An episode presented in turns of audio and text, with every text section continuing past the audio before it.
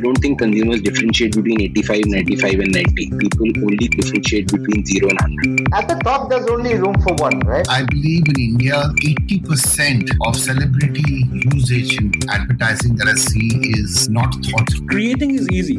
What to create is a million dollar question. You're listening to Marketing with Vani, in which I speak to marketing gurus.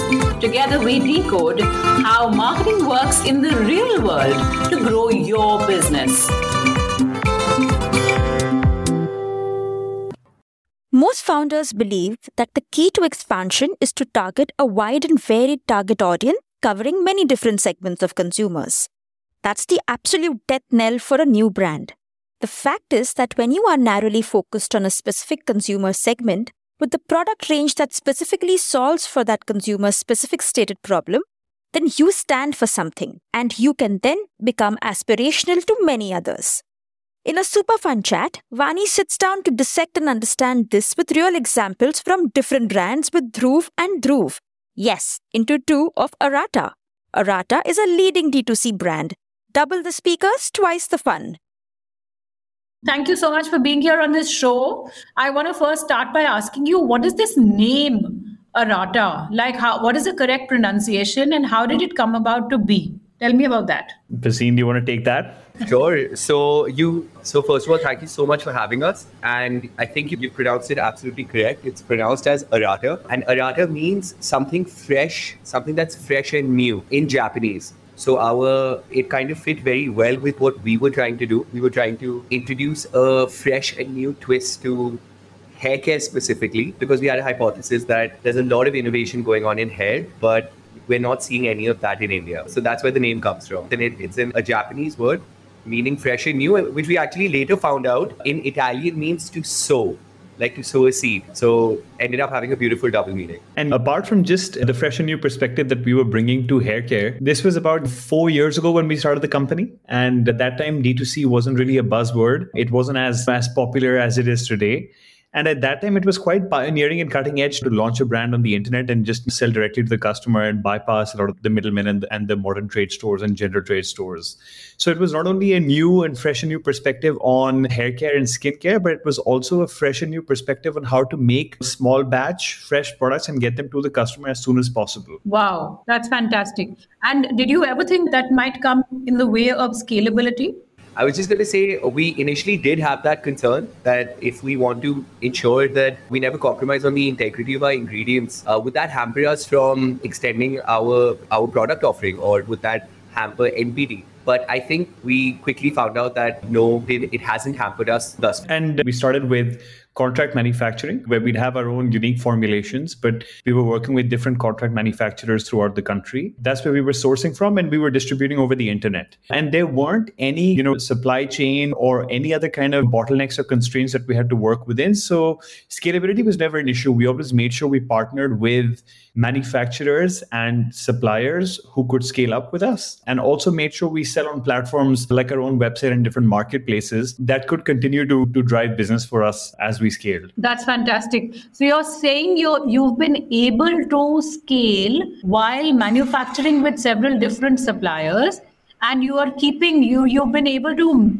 keep quality consistent despite that. That's right. Okay, so tell me, how have you gotten to 100 crores? I've seen this number 100 crores. You're so young. You're so young into the business. How does one hit 100 crores? Yeah, so there's a clarification there. So the 100 crores is actually the, the most recent valuation. 100 crores is not actually the run rate just yet. In terms of a run rate, we're still around the 25 to 30 crore mark. So we have rapidly scaled up over the last four years. And, uh, and I think one of the reasons why we've been able to ramp up and scale scale up so aggressively is one is I think we found very specific niches by addressing opportunities that are unmet and unserved or underserved rather. So long as you find a niche and you build the product, number one, and two, raise enough capital and build enough infrastructure to bridge the gap between the demand and supply. Scaling up in this day and age, it's really not as hard as it used to be because we have access to distribution on the internet and we have access to, to data from performance marketing and specifically targeted marketing. We have great access access to marketplaces. People are discovering brands and are open to trying brands on social media. So I feel like it, gone are the days where one needs to have a ton of cash and you know how it used to be in the old economy days to build a consumer brand and scale up. And even though we haven't got to 100 crores, we know of many brands that have been able to in less than a five year period get to 100 crore kind of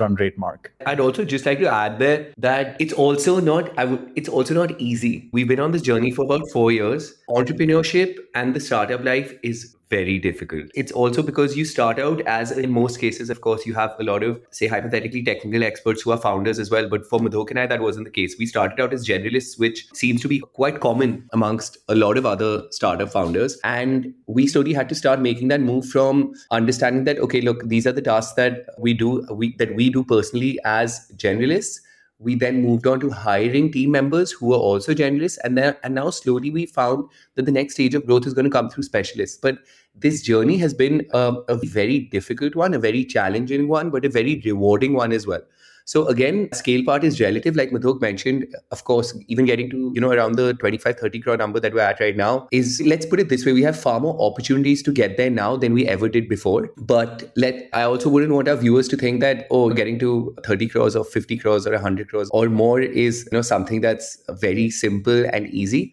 It's taken a lot of trial and error, a lot of experimenting, and above all, a massive amount of failures, but what we like to call learnings. So we're there. We have we've learned the hard way many many times, and during the course of our chat today, would even like to tell you what those learnings were and how we meandered away from what our core offering and our core proposition was, and how we've circled around and come right back. So tell me about exactly this, Dhruv. This the what our core offering is. Tell us a little about your product and what is who is the core consumer you are targeting this product at. So, to talk to us about the product and the consumer. So, essentially, what our brand mission is that Arata is a plant based hair care brand with advanced solutions for all hair types. This is something that we've embodied now. Our core offering when we started was specifically hairstyling products and specifically a hairstyling gel and hairstyling cream when we first started out. We always started out as a unisex brand, so we wanted the demographic to be equally, we wanted to be inclusive brand which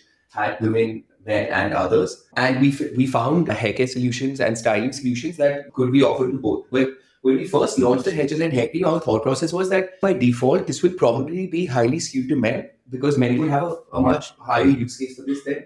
Very soon after launching, we very quickly and not by design, our hair and hair cream specifically very quickly got very quickly got accepted into the curly hair women community, uh, into what we call the CG uh, method, which is the curly girl method. So we were very pleasantly surprised, and this is actually what really helped us take off. The curly community has really, really helped us get to where we have, and we quickly, very quickly realized that we were filling a very big gap that existed in the market, specific, specifically for curly hair women we found that curly hair women were actually using Brylcreem and general men's styling products for styling their hair.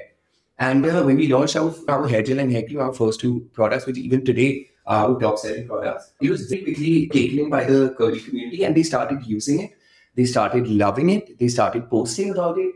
And very quickly we started scaling up these two products. And and when that started happening, we said, okay, fine, you know, we found a product market fit specifically over here, where a, a large gap existed. And post that, I think, is where we maybe into this uh, one and a half year or two year mark, we meandered saying, okay, wow, we started looking a little externally instead of internally. We started looking around saying, oh, wow, there's so many skincare brands. There are vitamin C creams that are working. There are green tea serums that are working. There are, you know, hyaluronic acid products that are working. And we started looking a little outwards and saying, oh, wow, there's such a large market there in skincare.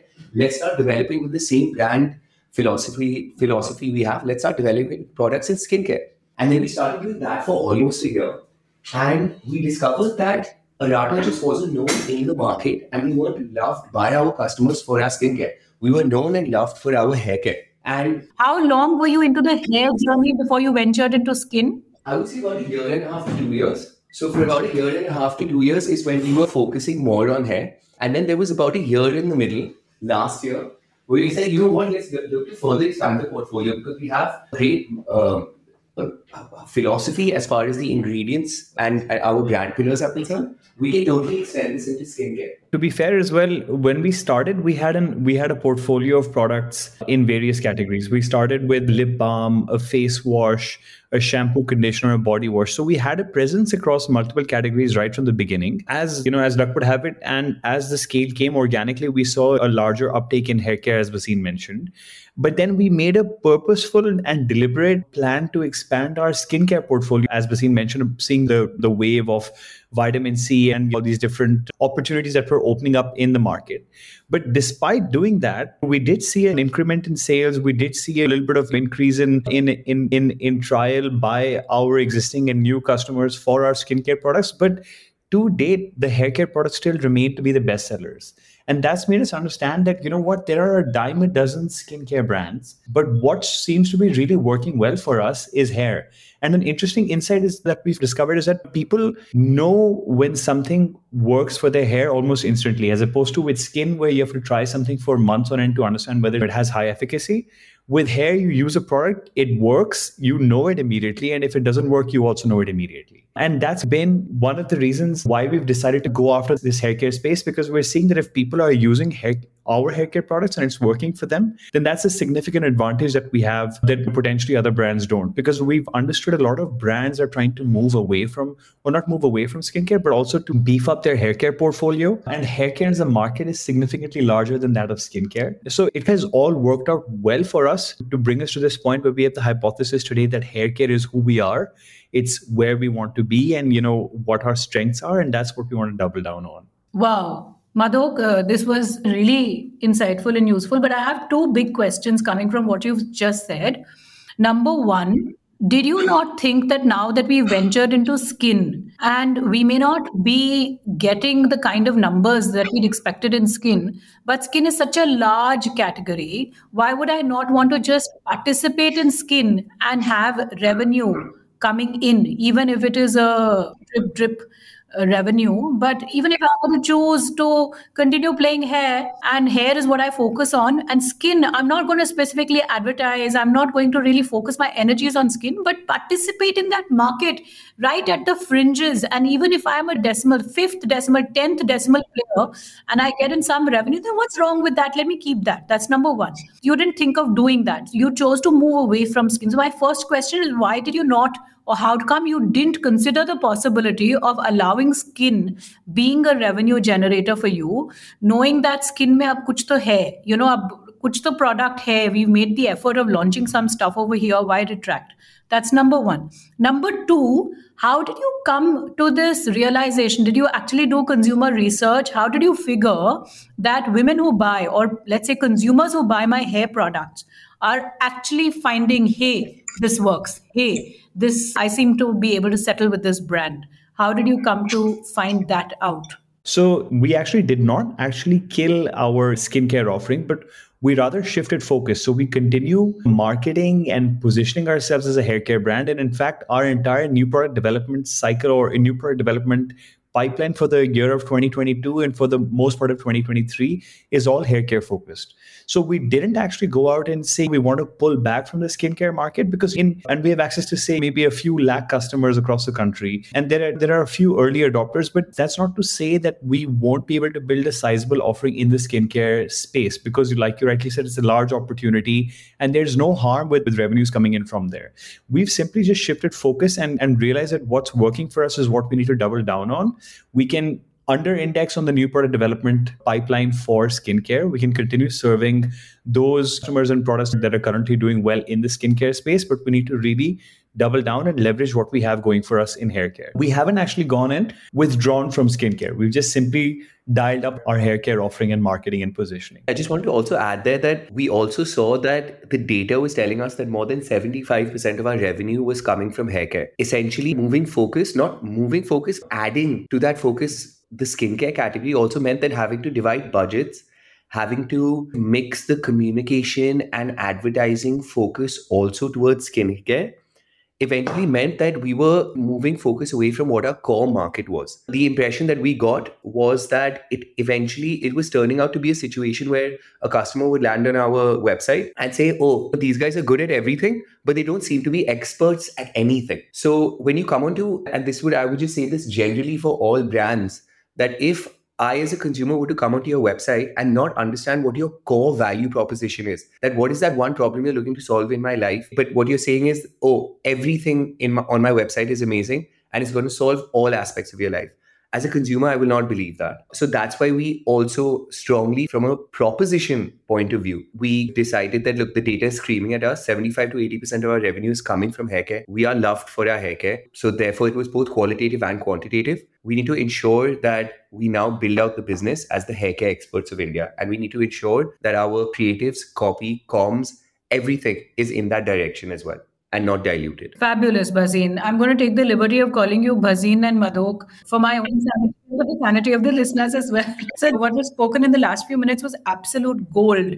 I just want to say this add my own point of view also to this conversation which is that you know most founders believe that the key to expansion is to expand the product range expand geographies expand channels have different propositions different brand propositions for different product lines so as to be able to appeal to a very wide audience. But the reality is the fact is that actually covering many different segments of consumers is counterproductive. You know it goes against the principles of marketing. The fact is that when you are narrowly focused focused on a specific consumer segment with a product range that specifically solves for the consumer's stated problem. Like you said, people must come on my website and know exactly what I'm solving for. Then you create a space you own a space in the consumer's mind and that then becomes your stronghold in the consumer's mind the reason why consumers come to you once they know why come to you then they can also discover blah blah blah blah blah and may also want to buy the blah blah blah blah blah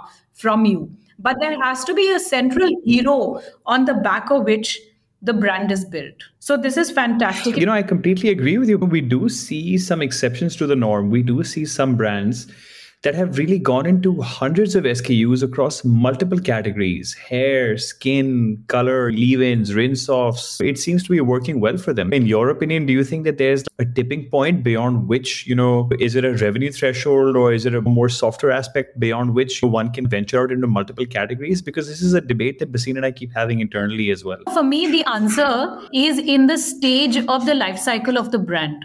Like I said earlier, see, at the end of the day, the consumer's mind is extremely cluttered. She is receiving a zillion messages and advertising, not just advertising in your own category, but advertising across. So there's some crazy number, which is the number of messages on an average by various brands across the day that we are exposed to without even consciously registering are over a thousand branded messages of various kinds that we are exposed now, in all of this clutter, I, as a marketer, I, as a founder of a business, have to make sure that my brand goes into the consumer's head and she is going to remember me when she has to buy this category. And the answer to that question, Dhruv, is basically if I'm not able to first occupy a space in the consumer's mind, then there's the more I dilute the messaging, the more messages I give, the more number of confusion I create in her head, lesser the chance of me being picked up, lesser the chance of me being able to build muscle memory. Actually, all brands are built on one hero product, on one hero brand, on one hero offering, or one hero service that I know. For example, if it's a clinic all clear, clinic all clear is a dandruff shampoo. Now they may they may eventually they have variants which are called shine. There are variants which are called daily clean. For example, now I don't know if there is a daily clean, but I'm saying that cannot be the core. They've gone into various such segments in order to participate. Let's say there's a shine market. They've gone to participate in the shine market but fundamentally, the brand stands for dandruff. I go to a Clinic All Clear for dandruff. And even Shine, actually, they will deliver in the context of dandruff. It will not be Shine devoid of the dandruff. It won't be the shiniest of shining shampoos. It'll just be the shiniest of dandruff shampoos. Exactly. So I'm saying it's more important to be able to own a space in the consumer's mind. Once I'm able to draw the consumer to me, for something specific, then for her to trust me on various other offerings is a lot easier. It's it's like Zivame. You went to the woman, you went to Zivame to buy uh, bras. And uh, if Zivame were to also start, which they have actually, now they're doing petticoats and they're doing a whole lot of other ancillary products. In fact, if Zivame were to tomorrow start doing even jewelry, and I'm there browsing through bras, and if I happen to discover ju- discover some cosmetic jewelry, and I suddenly see a pair of earrings, they say, "Yeah, this looks nice. I may buy that as well." But if Zivame, why right to start started to say, "Hey, I do bras and I do jewelry and I do makeup and I do you know mattress." And I do whatever else, then I'd say, I don't know who the F are you and I don't know why I should come to you. Yeah, I think I'm in full agreement with that because even at our end, this is a discussion we have almost every single day about how to continuously keep sharpening what our proposition truly is. And I think that's also a dynamic process. It's not something, I mean, very often you have clarity on right from the start because there's a lot of moving parts to it till you understand, okay, where exactly is my product market fit. So even for us, when we say we're looking to build ourselves out as the hair care experts of India, that, that that's a 25,000 crore market. We can't be experts at hair care in general. That that can't be the brand positioning. So we're continuously now through all our learnings to say that okay, within hair care, like you mentioned dandruff, within hair care, there's the dandruff experts. Within hair care, now where does Arata stand? What does Arata stand for? And what is that exact value pr- proposition? So now that's the next part of how we're trying to flesh this out and build out exactly what the brand proposition is. Yeah, and we have to look at our portfolio and see and evaluate that which SKUs are here for for the play to play strategy and which which SKUs are here for the play to win strategy and then build it like that. Very nice. I love the words used play to play and play to win. Absolutely. I'll give you a parallel example from my hair days at Unilever. I launched a range of hair care products in 10 countries, Southeast Asia and South Asia, for colored hair. Now, our proposition was hair care products for colored hair, which is fashion out. Color is you color your hair to cover grays and then you cover your hair to make a fashion statement. And our proposition was to this young college goer, young working executive who's out there working with a bounce in her step and she's looking to make a fashion statement with her hair and of course, like both of you also earlier said in different words, hair is a tool of instant transformation, right? I can style my hair, I can color it, I can do stuff with my hair to instantly make a statement about myself, which I can't do with skin. Now, because our proposition was hair care for colored hair, fashion out, we realized that actually the covering grays market is about 50x of the fashion market and fashion market is far bigger in countries like a Vietnam or Singapore and most other countries where the market is very large, it's all covering grays only. So we said now again, it was this classic question How do I make sure that I'm participating in a large enough category? How do I make sure that I'm not limiting my growth potential? And so we did launch a black shine. We launched a black shine and that black shine was different from the other black shine that Sunsilk had. Of course, we didn't call it black shine. I don't remember. We used to, we called it black something else. But that was just smart marketing. And that black was the play to play versus the burgundy and the the light browns etc which were play to win the black was play to play. But that play to play that black the market we were competing in or playing in rather or participating in was so large that we said yahan se dhanda aa raha hai to uh, aane do na. Even if that volume contributor of mine is much much bigger than the segment that i'm advertising it doesn't matter. So i'm advertising a burgundy and i have less than 10% share of my revenue is coming from burgundy. Majority of it is actually coming from black and deep brown. But that's just fine so long as my brand is built around fashion and that's what's actually drawing people in. I'm all right with the with the revenue split with not in synchrony with what i'm advertising but then at least my brand occupies a sharp enough position in the consumer's mind. Makes sense. And as a consumer we probably subconsciously behave exactly the same way. So if we regularly visit a restaurant because we love the pizza there, we'll probably end up ordering a salad and a dessert and maybe a garlic bread on the side as well. So for it to be a wholesome experience, one has to the brand has to ensure that there is something there's some supporting cast to the to, to the Oscar winner as well. And tell me, did you ever have a lot of pressure from your investors? Did your investors say, Are, what are you doing? You're playing in such a small category, this is not worth investing in? I think it was actually quite the opposite. Our investors, and just to put it out there, we have some really fantastic gold standard investors. And from the very beginning, they were just trying to encourage us to say, look, find a not even necessarily a niche, but just find a core value proposition and stick to that. And in the early days, like I mentioned earlier, I think we were a little bit all over the place as far as that was concerned. But I think that's probably a part of understanding and exploring and figuring out what exactly the value proposition is.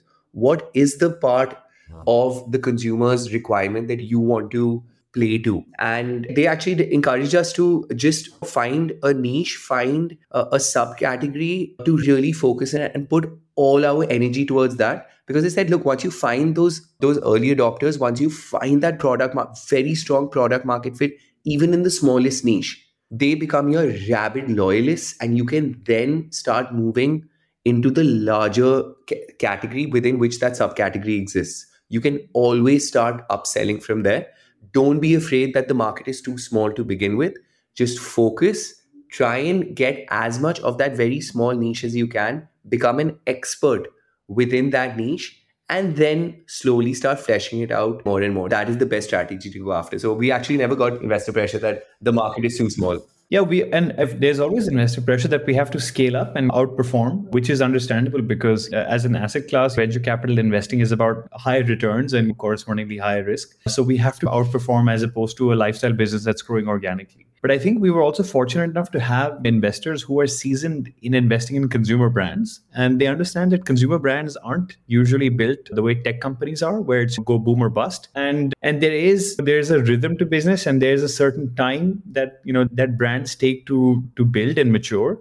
So we don't have any rush or pressure that we're playing in too small a category or you know we're not growing fast enough. It's I think a seasoned consumer brand investor will understand that it, it takes time to build credibility and and the returns from the credibility built over time are exponential. So a brand that's five years old is going to be far more credible than a brand that's say two years old. So lucky to have good investors who understand the consumer space that way. Yeah, I think that is so precious, isn't it? To be able to have investors who share your vision and who are not I mean, who are on your sides for uh, side for doing business the right way, rather than this uh, undue pressure to expand and get more business at any cost. And yeah, it's essentially the difference between looking to build out to begin with a sustainable business that can scale, or just essentially having a mandate of boom or bust that put everything behind it and then you're just you're playing against very very difficult odds. Fantastic. Thank you so much guys. Awesome Vani thank you. Thank you for having us. Thank you so much. This episode was brought to you by cherry peach plum Vani and her team of marketeers and problem solvers at Cherry Peach Plum help businesses solve a wide range of growth challenges by utilizing proven marketing playbooks. Get in touch with us via cherrypeachplum.in if you want to take your brand to the next level. I hope you liked my show. And if you did, please do consider subscribing. I also have a YouTube channel by the same name, Marketing by Vani. Please do check that out too. Thank you.